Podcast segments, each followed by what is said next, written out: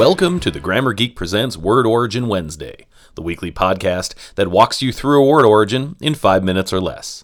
I'm Dave Nelson, aka the Grammar Geek, and this week, in recognition of Halloween, I explain the origins of ghost and ghoul. A ghost is an apparition of a dead person believed to occasionally appear in the world of the living. I mean, we all know what a ghost is, right? There are other uses of ghost too, and we'll get to them. Ghost goes way back to an Old English word, gast, spelled G A S T, that meant breath, soul, spirit, or life. We're talking pre 11th century here, and Gast was related to Saxon, Dutch, and German words around the same time. That family of words is where we get the modern words aghast and ghastly. If we trace Gast back to the ancient Proto Indo European language, we find it was related to the Sanskrit words for wrath and anger, and the Gothic word, and later the Old English word, for to frighten. As I said, the Old English Gast meant breath, soul, spirit, or life. This sense is preserved when Christians sometimes interchange the terms Holy Spirit and Holy Ghost. The sense of Gast meaning apparition of a dead person comes from the late 1300s, smack dab in the middle of Middle English.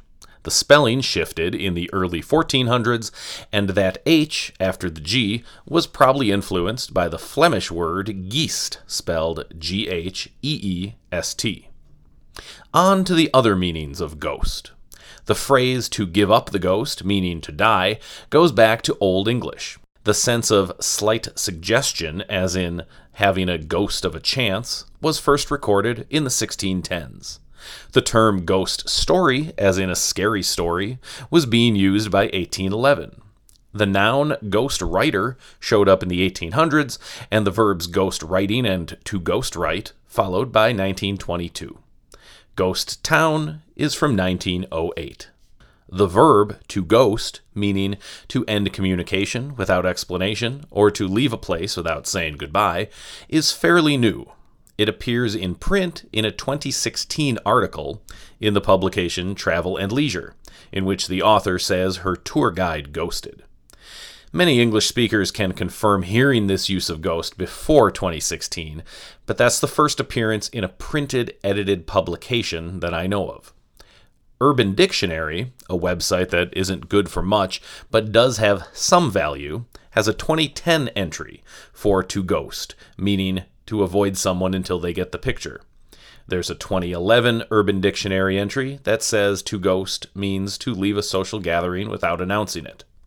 Urban Dictionary is built by users, so it can contain some unreliable information but the dates of the entries can't be altered, so this does show us that at least two people were using the verb ghost in 2010 and 2011. Now, the other word for this week ghoul. This will go much more quickly. Mostly, I'm bringing up ghoul to tell you that it's not related to ghost, even though the words have similar spellings and are often paired together during the Halloween season. Ghoul first appeared in print in English in 1786 in a translation of a French novel.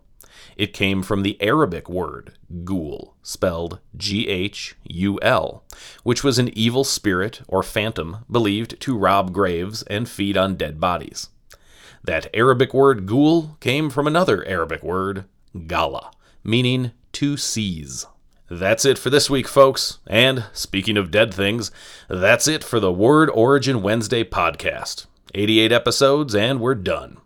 Oh, dry your eyes. You can still follow me on Twitter at the underscore grammar geek, where I will continue to tweet and retweet about all aspects of English, including the occasional word origin.